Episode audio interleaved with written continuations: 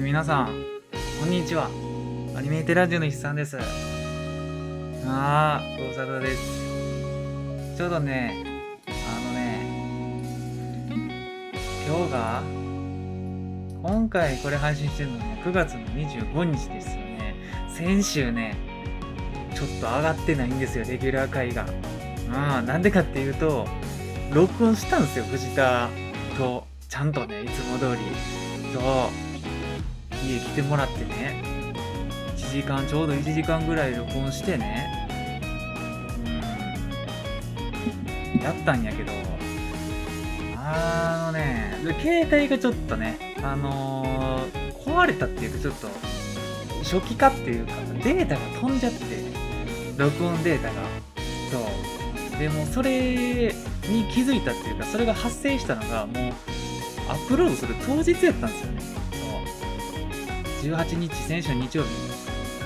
18日、当日に、さあ、編集するかって言ってやろうと思ったら、データ消えとるやんってなって、いやもう今から藤田も呼ばれへんし、もうちょっとなしやなってなった次第なんですよ。すいませんね。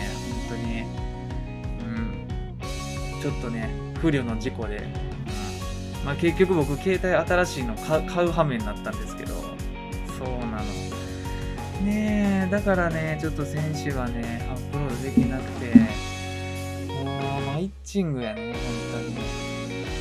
うんまあもともと携帯買おうと思ってたしそんなあのね急な出費っていうかねあれではないんですけどロッテで消えたのがちょっと痛かったね。せめて消える前に僕パソコンに移しとけばよかったんやけどちょっとね当日にね怒っちゃったね。やもうそれ先週話したこともう一回話すっていうのはちょっとね。テンション的にもやりにくいんで、まあ、あれはもうお蔵入りやね、一応言っとくとあの任天堂ダイレクトやってたんでそなんかそれについて話してたわ、うん、軽く言っとくとピクミン4やらゼルダの新作のことについて話してたかな先週は、うん、アップロード予定やったよな内容ね。まあ今週はね僕も個人会なんですけどもえー、っとねあの、今回は、ま、雨を告げる漂流団地っていうね今やってる、えー、映画アニメ映画をねちょっと見たんでこれについて、まあ、サクッと話そうかなと思います。うん。だいぶおもろかった。さっき見終わったん。もう結構今リアルタイムで撮ってる。だから割と覚えてるかと思いきや、さらっと見たから、ちょっと覚えてないとこも多いな。うん、ただまあめちゃめちゃ面白かったっていうのだけ最初に言っときます。まあオープニングそんな感じで、えー、本編いきますか。えい。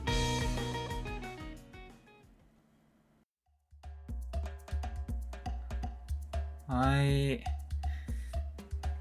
本編ね。えー、っとね、今回、まあ、雨を告げる漂流団地っていうアニメ映画をね、見たんですけども、これね、えー、っと、もうついこの前、上映されたばっかりやと思うんですよね。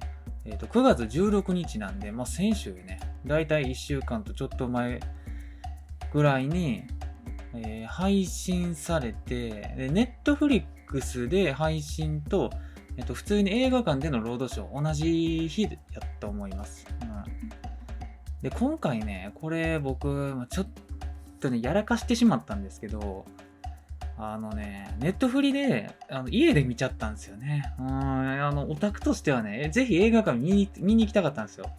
ただ、ちょっと僕これ早とちりして、あの映画館でやってるっていうことに、ちょっと気づ気づかんかったっていうか、なんか抜けてたんですよね。うん、今週、漂流団地のことについて話そうって元から決めてて、そう。で、あのさ、なんかね、抜けてたんですよね。映画館でやってるっていうのを。うん。あの、知らんかったわけじゃないんですけど、抜けてた。忘れちゃってた。で、もう忘れた状態でサクッと、あの、見ちゃったんよね、家で。そう。だからね、ちょっとまあもう一回映画館に見に行くかって言われると、そう、そんなことはさすがにちょっとないかもしれんね。なんやろ？あなんか友達とね、あの、どっか遊びに行って、急に時間できたら、あの、もう一回見たけどもう一回見てもいいなっていうぐらいの面白さではあったんで、そその時は見に行ってもいいんですけど、一人でもう一回映画館行くかって言われたら、いかんかな。さすがに。ん、まあそんな映画少ないけどね。うん、エヴァぐらいでしょ。うん、で、これね、まあ前から気になってたさ、やるよやるよっていう発表された時からね。うん。で、なんでかっていうと、まあそもそもそのビジュアルが良かったっていうのはもちろんあるんですよ。うん。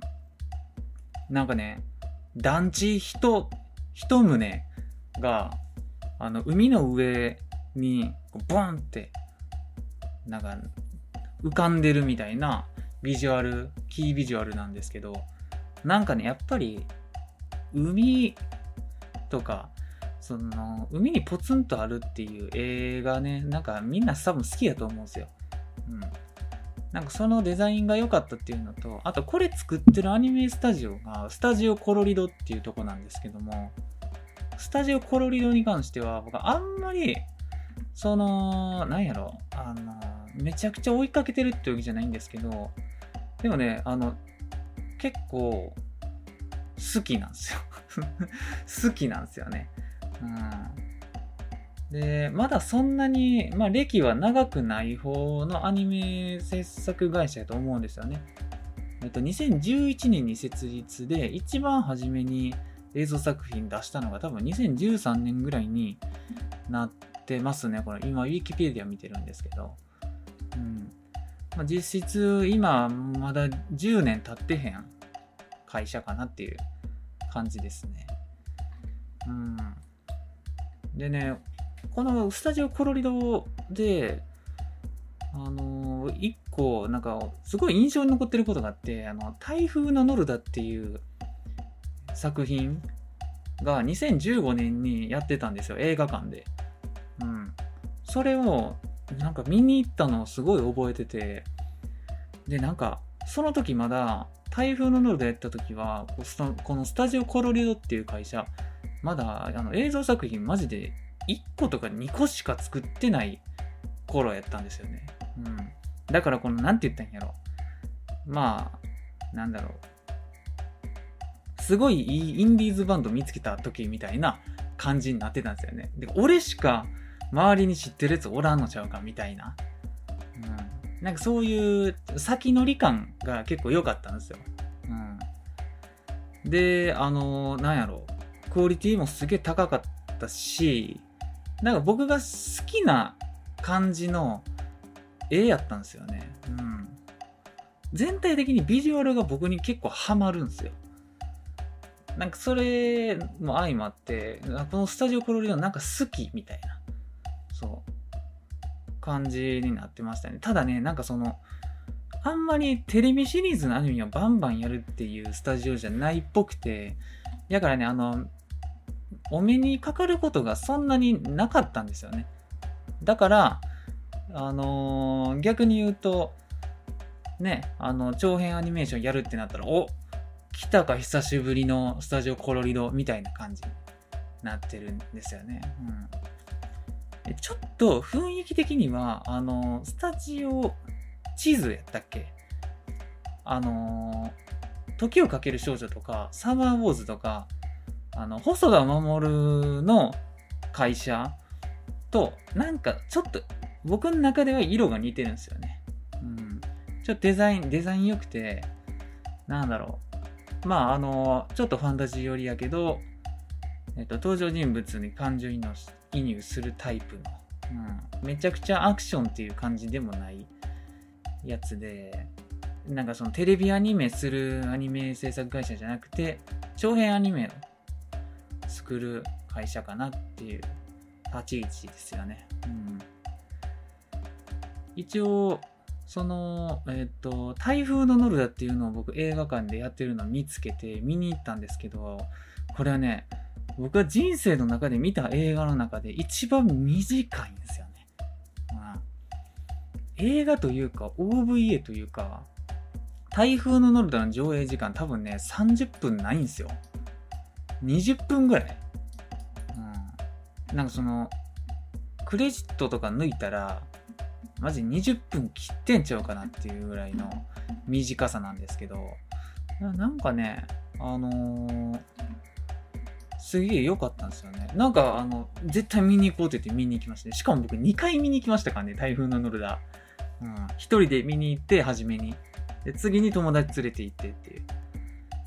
なんかね、良かった。うん。上映時間めっちゃ短いけど、お金は同じやったけどね。うん、で、この台風のノルダの上映と、同時に、あの、日向の青しぐれっていうのをやってたんですよ、映画館では。あの、同時上映っていう感じじゃなくて、日向の青しぐれっていう長編アニメ、まあ、あの、映画、アニメ映画が、2013年に一応公開されてたらしいんですよ。多分これがスタジオコロリドのもうほぼ初期の作品と言っていいものやと思うんですけども、それも、それを台風のノルダ始まる、あの、前に流してくれてたみたいな感じでしたね。でも尺で言ったら同じぐらいなんちゃうっていう。そう。だから日向の青しぐり見て、終わって、台風のノルダ始まって、終わってっていう感じで、映画2個見入れるんですよ。うん。でも合計で1時間ぐらいやったんちゃうかな。それでも。うん。まあでも、あの、両方ともすげえいいなって思いましたね。うん。なんかね、日向直しぐれに関してはすごいなんか、ファンタジーっていうか、子供が見ても良さそうなぐらいのやつでしたよね。うん。なんか、あとはね、その、ペンギンハイウェイっていうアニメ映画を2018年にやってて、えー、2020年に泣きたい私は猫をかぶるっていうのと、えー、バーンザウィッチっていうのと、2個やってて、で、からの2022年、雨を告げる恐竜団地なんで、まだ、マジで少ないんですよ。うん。だからもう、テレビシリーズやってないんですよ、マジで。もう映画だけ。映画かウェブアニメ。うん。なんかちょっとね、あのー、ポケモンのチャンネル ?YouTube チャンネルで、あの、ちょっとした OVA みたいなのを、あの、作ってるっぽいですね。なんかキャラデザがめっちゃ好きなんですよね、コロリドの。あのキャラクターのデザインがね。それもいい。うんで今んとこ僕このコロリドで見たことあるのは、その日向直しぐれと台風のノルダと、えー、今回の漂流団地の3つしかないんですよね。でも、多分ね、ペンギンハイウェイとか結構流行ってた気がするんですよ、僕の中では。まだ見てないけどね。で、泣きたい私は猫をかぶるも僕、なんか、あのー、見ようかなって思っててまだ見れてないやつですね。全部、見ようかなって思っててまだ見れてないアニメ映画なんですよね。うん。だから、今回ね、あのー、漂流団地見たんで、もうこれを機にね、ちょっとまだ見れてないやつ、全部見ようかなって思います。ペンギンハイウェイはちなみに、あれっすよね、なんかさっき知ったんですけど、原作が、あのー、なんか有名な、なんか有名な人ですよね。えっ、ー、と、誰やったっけな、森見富彦さんか。うん。森見富彦さんが原作の小説で、森見富彦さんって、あれですよね。あのー、四畳半神話体系とか、夜は短し歩け乙女とか、あと、宇宙天家族とか書いてる、えー、小説家さんですよね。うん。なんで、割とその、脚本自体がめちゃめちゃもういいの分かってるんで、外れ絶対ないやろなと思ってます。ペンギン俳優に関しては。うん。で、泣きたい私は猫をかぶるに関しては、あんまりまだ内容知らないんですけど、今、ウィキペディア見てる限り、監督が佐藤純一なんですよね。そう。で、佐藤純一って言ったら、僕もね、あのー、めちゃめちゃ好きなアニメ監督で、これね、まだ僕個人会で佐藤純一について話せてないんですよ。うん、ちょっとね、あのー、あまりにもちょっと幅が広すぎてまとめられへんっていうか、うん、あのケロロ軍曹とかが有名になるんかなななんやろじゃあでも僕はね、あのーあれがやっぱり一番なんですよ。えっ、と、あ、でも、いろいろ見ていこうか。佐藤純一。ケロル軍曹やろ？うん。あと、迷い猫オーバーランとか、なんかね、江戸玉とかマンチとか、なんかね、いろんなんやってんすよ。うん。まあでも、中でもやっぱり僕が一番佐藤純一を知ってるのは、アリアのアニメシリーズの、もう、全部の監督やってらっしゃるっていうことですよね。うん。やっぱアリアの監督が、やってるんですよ。このコロリドで、泣きたい私は猫をかぶるっていう作品で。だからすごいね、いい作品なんちゃうかなって思ってます。で、バンザイッチは僕内容あんま知らんけど、確かあれっすよね、ブリーチの原あの、ブリーチ書いてる漫画さん、漫画家さんいるじゃないですか、久保、久保タイトでしたっけ？うん。あのー、が、多分読み切りが連載なんですかねなんかあんまジャンプ詳しくないんで知らないですけど、とりあえず久保タイトが書いてる漫画の、えっ、ー、と、が原作のアニメですよね。うん。バーンザイッチ。テレビシリーズじゃなくてアニメ映画やったんやっていう感じですね。うん。で、でも、この漂流団地の中身についてまだあんまり触れられてないんですけど、なんかね、さっきちらっと言ったんですけど、その、なんやろ、団地が海の上にポスンと浮かんでて、もう他はもう地平線でもう入道後みたいなのがボンボンってあるみたいなあのキービジュアルなんですけども登場人物がねあの全員小学生ですね。小学校6年生。なんですよ、うん、だからちょっとまあ幼いっていうか、うん、なんか物語全体を通してもあんまりその何て言ったんやろ頭使ってめちゃくちゃなんか推理したりだとかなんかそういうのではないんですよ。そういう精神年齢の登場人物ではないんですよね。うん。ま、だからこそ見やすいっていうのがあるかもしれないんですよね。この作品僕見てて序盤ですげえ思ってたんですけど、あのー、ど忘れした。あれ何やったっけ？この前ネットフリックスで見た、あのー、宇宙ステーションのやつ。あれ、何やったっけ？え、あ、思い出した。地球外少年少女や。そう。地球外少年少女の雰囲気に、ちょっと近いなって思ったんですよ。うん。なんかあれも、登場人物大体多分小学校高学年か、ね、それぐらいやったと思うんですよ。中1とかなんかそんぐらいじゃない。やったかな。うん。なんかなんか、ちっちゃい子供だけの方が、いい時ってあるんですよね。うん。なんか見方が変わるっていうか、あんまり深読みせんでもよくなるし、なんかその、破綻しなくなるっていうか、なんか大人が登場人物やと、いや、普通そこでそうはならんやろっていうのが出てきちゃうんですけど、登場人物が小さい子やと、まあ子供やからな、で、あのー解決できちゃうから、なんかその、ストーリーに無理がなくなる気がするんですよね。うん、こっちで保管できるっていうか。で、えっ、ー、と、まあ、ストーリー、なんて言ったらいいんやろうね。なんかその、昔、住んでた団地に、あの、まあ、なんかその、肝出し飯みたいな感じで、あの、登場人物含めた、じゃあ主人公含めた、えっ、ー、と、男女、あれ何人合計で、6人ぐらいで、あの、団地に行くんですよね。そしたら、なんか急に大雨降って、で、雨明けたら、もうなんか周りが全部一面の海になってて、団地が海に浮かんで、なんか漂流してるみたいな感じなんですよ、マジで。うん。で、な、なんでそうなったかも、最初は全然わからないみたいな。で、えっと、主人公が、まあ、男の子なんですけど、まあ、ヒロインって言ったらいいかな。なんかその、幼馴染の女の子がおるんですよね。同い年の。あのショートカットの結構ボーイッシュな感じで。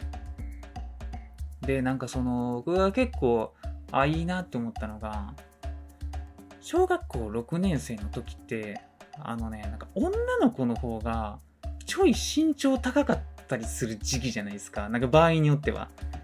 なんかね、男ね、中学入ったら急に伸びたりするんで、小学校高学年ぐらいの時って意外となんか身長の差がなんかなかったりするんですよね。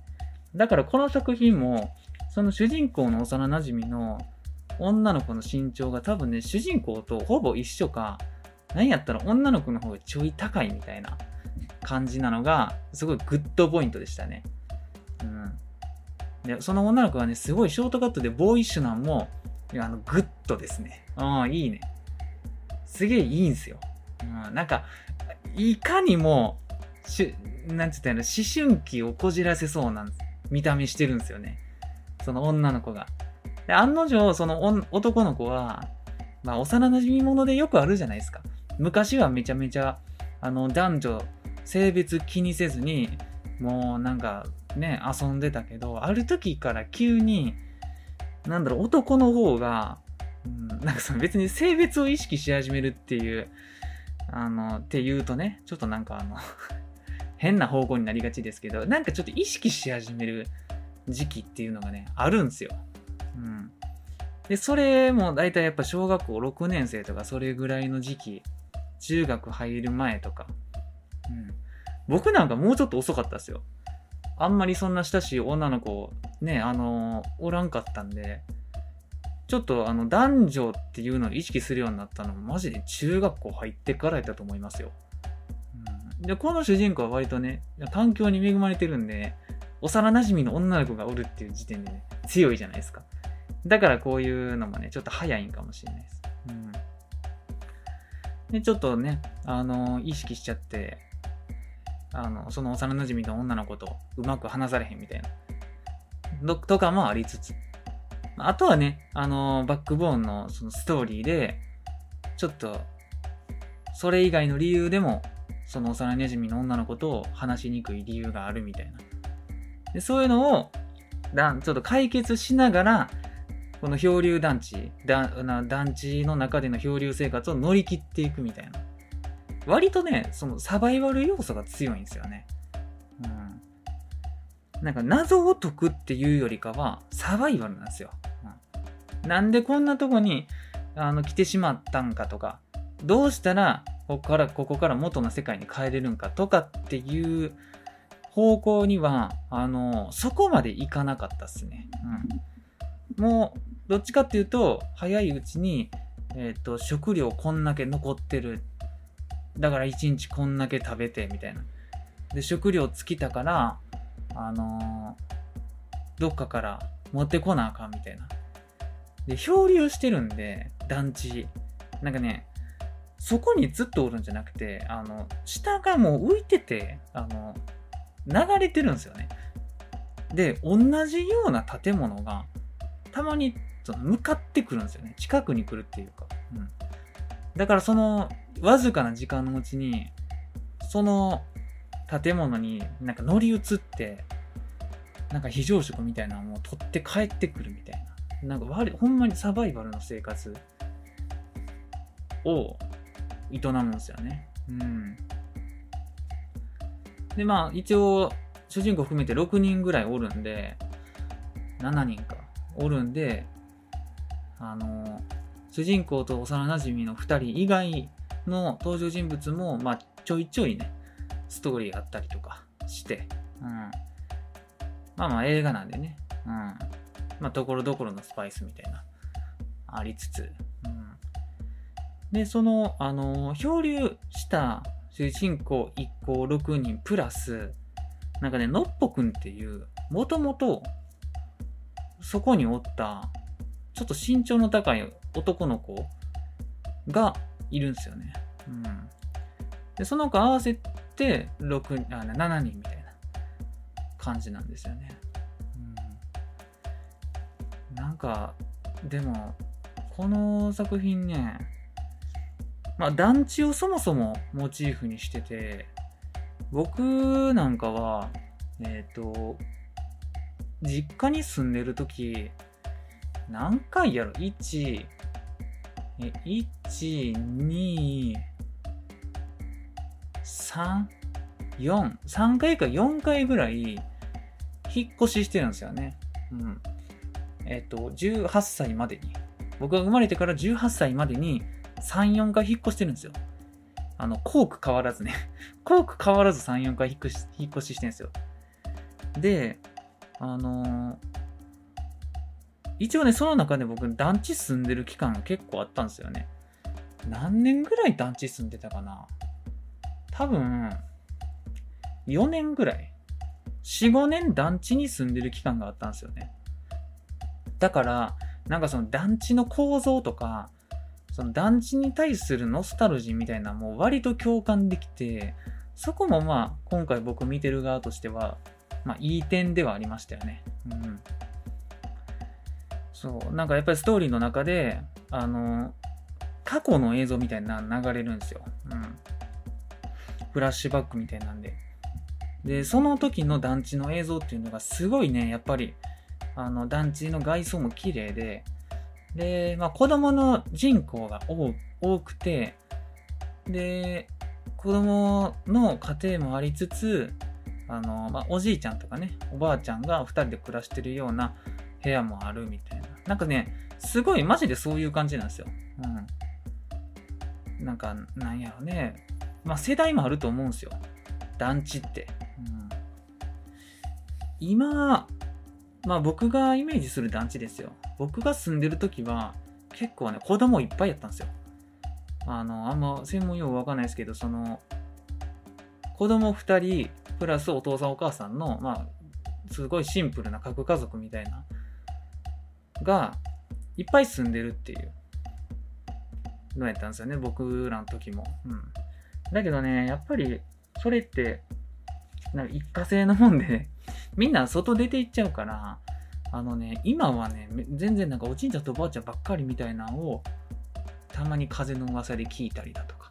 うん。だからそういうのもね、やっぱあるんですよ。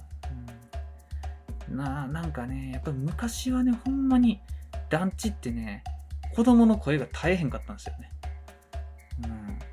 うん。で、団地の前って大体公園あって、もう放課後とか休日はもうそこにちっちゃい子いっぱいおったりして。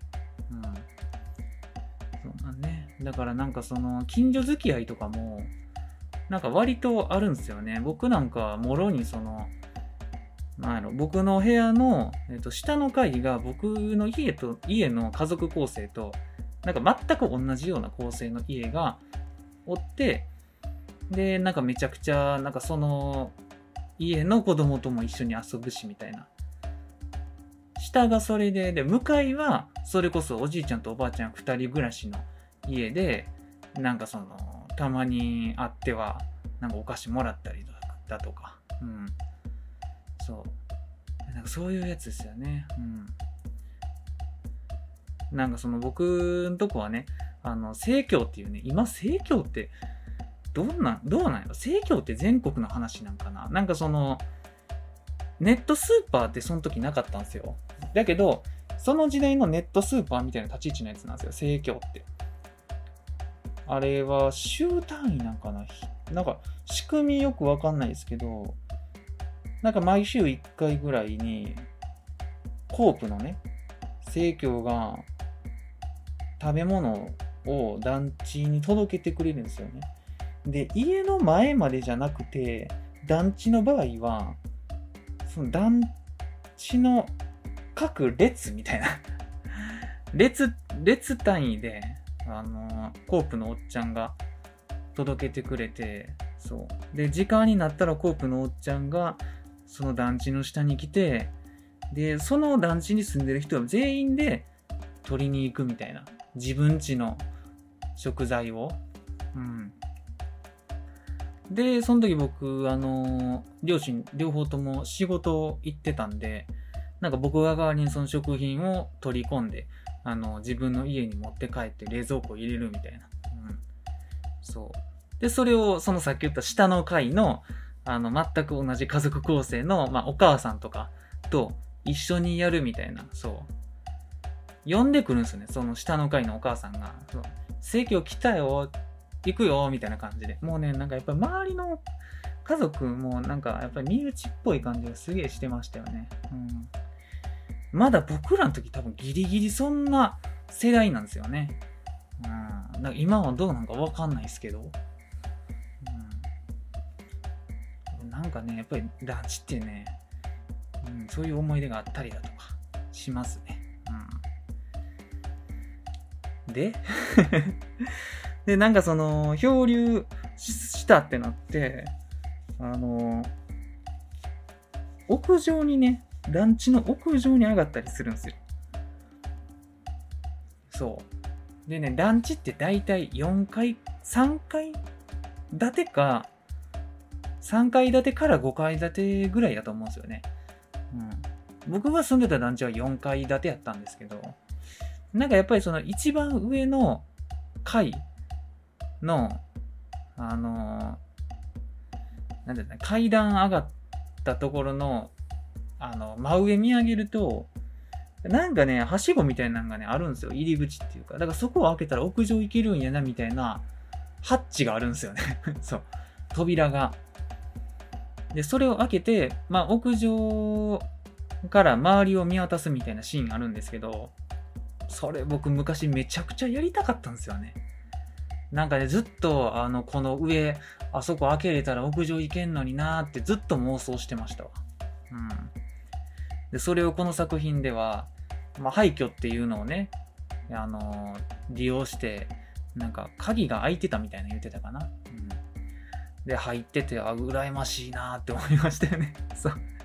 めっちゃ羨ましいんですよ。うん。すごいね、なんか、全然もう年離れてる登場人物やのに感情移入っていうか、そのワクワク感をね、共有できたのが良かったっすね。うん。その屋上でテント張って、そこでちょっと暮らしたりだとか、うん。なんかあとそもそも、その、漂流する前のシーンで、その団地に肝試しみたいな感じで行って、あの、もう立ち入り禁止区域になってるんですよ。立ち壊、あの取り壊し予定かなんかで工事するから危ないから、もう立ち入り禁止ですみたいなガードがされてるんですけど、そこをね、まあ、小学生から注意って、なんかくぐったりして入ってしまうんですけど、なんかその誰も住んでない団地に行って、なんか入れるとこ見つけて、どっかよくわからん部屋に入って、中を探索するみたいなシーンがめちゃめちゃワクワクしましたね。うん、うわぁ、俺もちっちゃい時こんなんやりたかったなみたいな。うん、こんなんだって、格好の秘密基地やでって思ったんですよ。あのね、男だけかもわかんないですけど、マジでちっちゃい頃って秘密基地作るの好きなんですよ。うん。マジで僕も作ってましたかね、友達と秘密基地。あんなね、いや、僕が作ったのなんかね、マジでもう、ちょっとしょぼい感じのやつなんですよ。うん。でもね、なんかやってましたよね。あの、なんかいろいろ持って行ってたんですよ。ラジカセみたいなの持って行ったりとか。そう。やってましたね。ちょっとおかしい。なんかね、あのー、即席ラーメンみたいなのをそこにちょっと備蓄してたりとか。雨の日にそこ行くのとかめちゃめちゃ好きでしたよね。うん。雨宿りでね。そう。で、なんかそういうのがね、いいんすよ。その漂流する前のシーンなんですけど。うん。いいとこついてくんなって思いましたね。うん。そう。よいしょ。まあまあまあ、でも、そっからね、突然漂流して、あのーまあ一人謎の少年のっぽくんっていう子がおるんですけど、まあこれネタバレ別にいいかななんかもうこれ話さざるを得ないんですけど、もうこの作品でめちゃめちゃ感動したところがあって、結構泣きそうになったんですよ。で、それがどこかっていうと、なんかそののっぽくんの正体が割と3分の2ぐらいのとこまではっきりしないんですよ。うん、なんかちょいちょい、こいつ普通の人間ではないなっていうのだけは、割と序盤からわかるんですよ。やけど、結局この子なんなんっていうのが判明するのはちょちょっと遅いんですよ。うん。でもなんか、作品内で明確に言ってはなかったかな。でも結局、そののっぽくんっていうのは、その主人公と幼馴染が住んでた団地の、なんて言ったらいいんやろね。なんかこの、精霊みたいな。うん。まあ途中で僕もちょっとそれを思い始めてたんですよ。なんか、あの、まあ日本人って、八百万の神っていう、ね、なんか便利な信仰があるんで、まあ、なんかそれがね、割と根付いてるんで、僕ですら。そう。あ、この男の子は、この団地の、その神様的な扱いなんかなって結構もう途中で思っちゃうんですよ。うん。で、まあ、案の定そういう扱いなんですよね。うん。で、もう、あのー、この団地も取り越しになるから、なんかその、なんつったんやろなんなんやろね。なんかその、その、のっぽくんっていう団地の神様も含めて、その、もう、先がない 先がないその八百万の神たちは、一旦その漂流する、その海の場所に行って、で、なんか、終点みたいなとこがあるんですよね。最後出てくるんですけど。そこに、なんかいろんなや、多分ね、いろんな、その建物とか施設の、あの、精霊たちが、なんか集合してるんですよね。うん。で、なんか、なんか僕も行かなきゃみたいな言うんですけど、なんかその、な、なんやろね、あのなんか日本人的なね、思考がね、なんか良かったですね。あの、察、することができるっていうか、うん。あ、多分そういうことなんやろなっていう。うん、で、なんかあの、登場人物の一人で、あの、なんとかっていう女の子おるんですよ。結構ね、いけすかん感じのいけすかん感じのね、えっとね、幅、レイナちゃん。レイナちゃんっていう、まあ、ちょっと親がお金持ちで、あのー、高飛車な感じの女の子がおるんですよ。ちょっと主人公のこと好きなんですけど。うん。その子が、なんかね、すごいずっと高飛車で、まあこれ嫌い、苦手な人が見たらこの女の子ずっと嫌いやろなって思う感じの子なんですよ。うん。僕はそうでもなかったんですけど。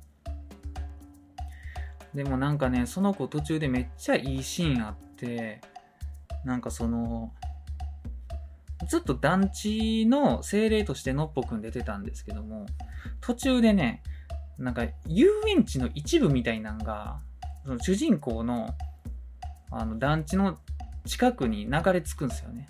うん。で、その遊園地、まあ、でっかい観覧車が乗ってるんですよね。うん、で、なんかその、そこにも一人ね、のっぽくん的な立ち位置の、まあその遊園地の神みたいな、神様みたいな扱いの女の子が乗ってるんですよね。うん。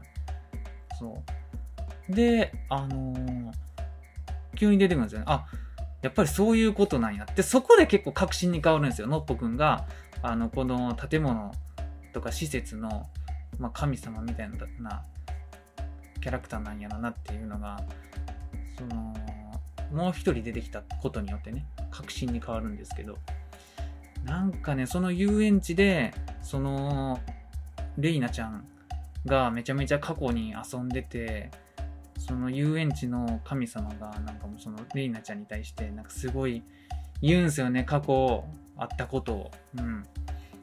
そう。あなたはすごいパパパパっ子でみたいな。そう。で、なんかもう、そのレイナちゃんも、なんか私はこの遊園地が大好きやったみたいな。そのシーンがね、めちゃめちゃなんかね、いいんすよ。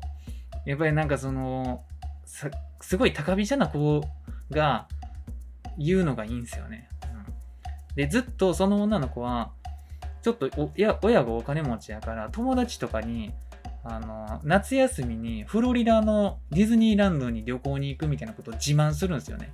そう。で、なんかその、まあ、なんかその、なんて言ったんやろな。その、落差っていうか、ギャップもいいんすよ。ずっとフロリダのディズニーランドに対しての、そのね、すっごいボロボロになった、もう地元のちっちゃい遊園地のことが、やっぱり好きなんや、みたいな。そう。思い出が詰まってるっていう、そのね、対比がいいんですよね、ギャップっていうか。うん。そう。あそこのシーンめちゃくちゃいいよね。うん。だからね、まあ今回この漂流団地の中では、その遊園地のお姉さんしか、あの、のっぽくん以外に出てこなへんかったけど、あ、最後なんかいっぱい映ってたけどね。うん。なんかその登場人物一人一人に対して、まあそういうのができれば、なんかもっと、まあいいなっていうか、テレビシリーズ絶対そんなことできたんかなって思いますよね。うん。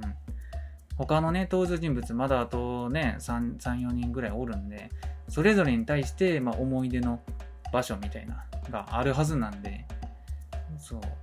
あれよかったね。うん。なんかその設定がいいよね。うん。その建物のね、神様たちが最後に流れ着くまでの後悔みたいな。うん。そう。まあまあまあ、でも。なんやろね。だからその、途中で、僕はな、あれとすごい重ね合わせてしまってたんですよ。なんか、千と千尋の、あの、電車乗るシーンあるじゃないですか。うん。あれとかと、結局多分あの意識はしてないと思いますよ。結構違う書き方してますし。やけど、なんかその要素要素で見ると、なんか同じことを言ってんちゃうかなとか思っちゃうんですよね。あんまりそのジブリに関しては都市伝説とか多いんで、本当かどうかわかんないですけど、あの、ね、千と千尋の電車乗るシーンも結構なんかそのいろいろ諸説あるじゃないですか。うん。なんか、あれと被りましたよね。あれも結局、ビジュアル的にはね、すごい似てると思うんですよ。すごい、辺り一面、水面で、で、自分は、ね、あのー、何か乗り物に乗って、あ動いてるみたいな。うん。そうなんですよね。あれいいっすね。うん。すごい重なるものがありまし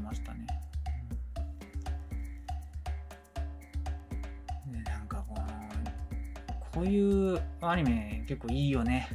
うん。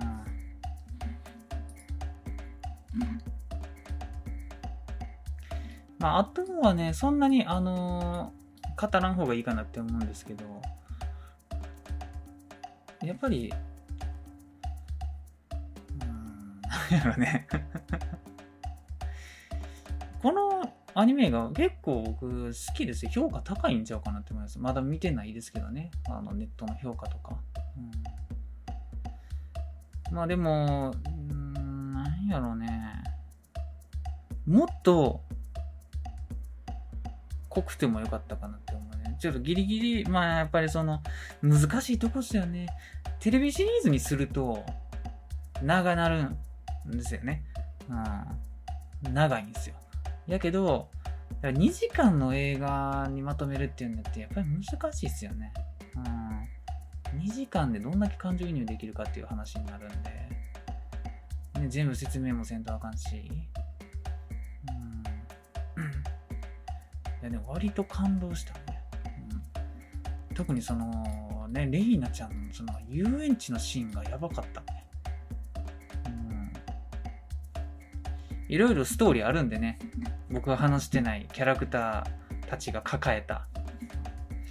まあ、それもね、ぜひ見てほしいですね、この主人公と女の子のね、なんか過去、過去にあったこととかもね、ま、全く話してないんで、それはちょっと見て、見てほしいですね、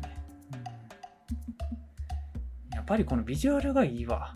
団地が漂流してるっていう。あと全然関係ないですけど、なんか僕あの、昔、漂流教室やったっけ？かなんかっていう、なんかドラマを見たことがある気がするんですよね。ちょっと調べようか。漂流教室。そう、恐竜教室って多分漫画やんね。あ、そう、梅津和夫の漫画やん。うん。多分これのドラマを見たことがある。そうね。そうそうそうそう、あの、久保塚洋介が出てるやつや。うん、ヤマピーとか、市原隼人とか。そうそうそうそうそう。あの、だからあれをなんか多分漂流っていう2文字だけで、あの、ちょっと引っ張ってきちゃってて、結構あの、ミステリアスなアニメなんかなって最初思ってたんですけど、全然違かった。うん。漂流教室はあの部屋のね、あの教室の一つの教室だけがちょっと異空間にみたいな話やったと思うんですよ。全く覚えてないですけどね。うん。まあ、でも漂流教室面白かったね。一応主題歌が、あのずっと真夜中でいいのにっていう、最近流行ってるやつやね。最近っていうかもう結構前からやけど。うん。ああんまり僕あ聞いたことがないんやけど、でも良かったですよ。うん。良かったね、このアニメが。幼馴染の女の子のビジュアルがいいわ。ちょっとちょっとね、僕はロリコンじゃないんですけど、なんかそのいや、こんなん、あの、同級生にこんな幼馴染みおったら絶対好きになるやん、みたいな。なんかにね、やっぱりね、あの、それぐらいの年頃の男子って、なんかね、ボーイッシュな女子に一旦惹かれるんですよね。うん。なんでなんでしょうね、あれ。う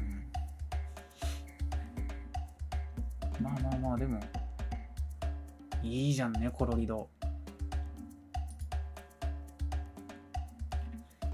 映画館で見たかったなうん。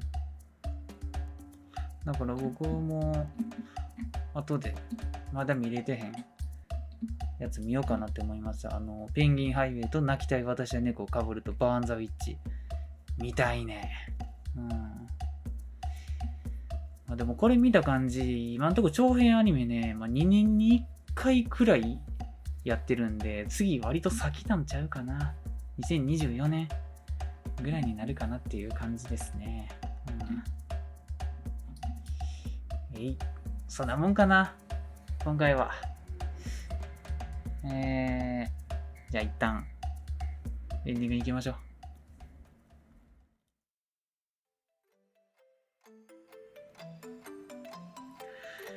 う。はい。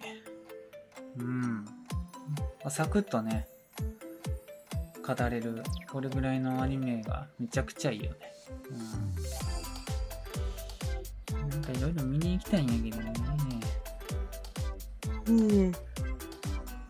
だからもうオープニングでも言ったけど、携帯がね、ちょっとね、データ飛んじゃったから、これを機に新しいのに変えたんですよ。うん。なんか、ナッシングフォンワンっていうね、前から気になってたスマホに変えたんですけど、あの、見た目が良すぎて、あの、満足感がすげえさ、買ったんやけど。そう。6万なんぼで買ったんかな。まあでも iPhone に比べれば安いかな。前のスマホよりかはちょっと高いけど、でもそんぐらいと全然いいっすよね。うん。なんか、ねでもなんかその、前のスマホと、あと家に余ってた iPhone8 ずっと余ってたんで、それね、売りに行こうと思ったんですよ。で、まあ、ナンバー近いんで、まあ、ナンバーの、あの、電気街行ったら適当に売れるやろうと思って持ってきたんですけど、あのね、マジで、もう、小銭ぐらいの値段でしか売られへんかって、値段言われて、そうえー、それやったら、それやったら持っとこうってなって持って帰ってきたよね。そう。え、だ1000円って言われたんですよ。1000円。1000円は安くないですか？うん。で、まあちょっと思い当たる節はあるんですけどね。うん。いろいろね。そうまあ、あの、汚いとかじゃないんですよ。全然傷ないんですけど、1000円って言われて。で、店員さんも不思議が出たんですよ。で、これなんで1000円なんですかね？多分あの本部の値段みたいなのを見て決めてはったんですよ。そう。これはね、なんで1000円かわからんタイプのやつですね。で本部に電話しても、あの、わからんタイプのやつですわって言われて、そう。で、あの、僕は、あ、マジっすか？じゃあ持って帰りますって言って持ってきたんですけど、僕はもう大体見当がつくんですよ。このピカピカのあの、まあ、元ね5万ぐらいのスマホがなんで1000円なんか。うん。だから、あえてその店員には言いませんでしたけどね。多分知らんから。うん。なんでかって言ったら僕の前のスマホはね、ちょっとね、ちょっとまあ、あんまり普通では、普通では使われへんスマホやったんで、うん。それがちょっと、多分本部の人はそれを知ってるんでしょうね。うん。査定の店は、もうめっちゃ流れ作業で、待ってる人もすごい人数やったんで、多分そこまでね、見見ないんですよね。もうほんまに本部の値段を参照してそれで売るみたいな。それが、多分、ね、あのーすごいピカピカの状態の参考価格で、で、ちょっと傷とかついてたりしたら、その値段値段から引くみたいな感じなんかなって勝手に思ってるんですけど、うん、店員も不思議がってたね。これ、これなんで1000円なんですか？みたいな、そう。そう。そうなんですよ。僕ね、ちょっと普通の そのままやと使えないんでね。うん、まあまあまあまあ。まあちょっと、あんまり大きな声で言われへんけど。うん。まあそんな感じでね、多分メルカリで売ろうかなって思ってます。メルカリやったら結構な高値で売れそうなんで、使える人はね、使ってくださいっていう感じなんで。ただまあ、ね。なんかそれをね、あのー書かずに出品して、届いた後に、これ使えないんですけどってクレーム来ても困るんで、もう知ってる人にだけ買ってほしいですけどね。使えないわけじゃないんで。うん。そうね。うん、で、iPhone8 に関しては、なんかあの、バッテリー交換をよそでしちゃうと、なんかジャンク扱いになって、もう一気に1000円に一律になるらしいですね。うん。そうか、で、まあ、それはしゃあないなって。もともと、iPhone8 に関してはもうほんまに、なんか、引き取ってもらうぐらいの感じでいったんで、うん。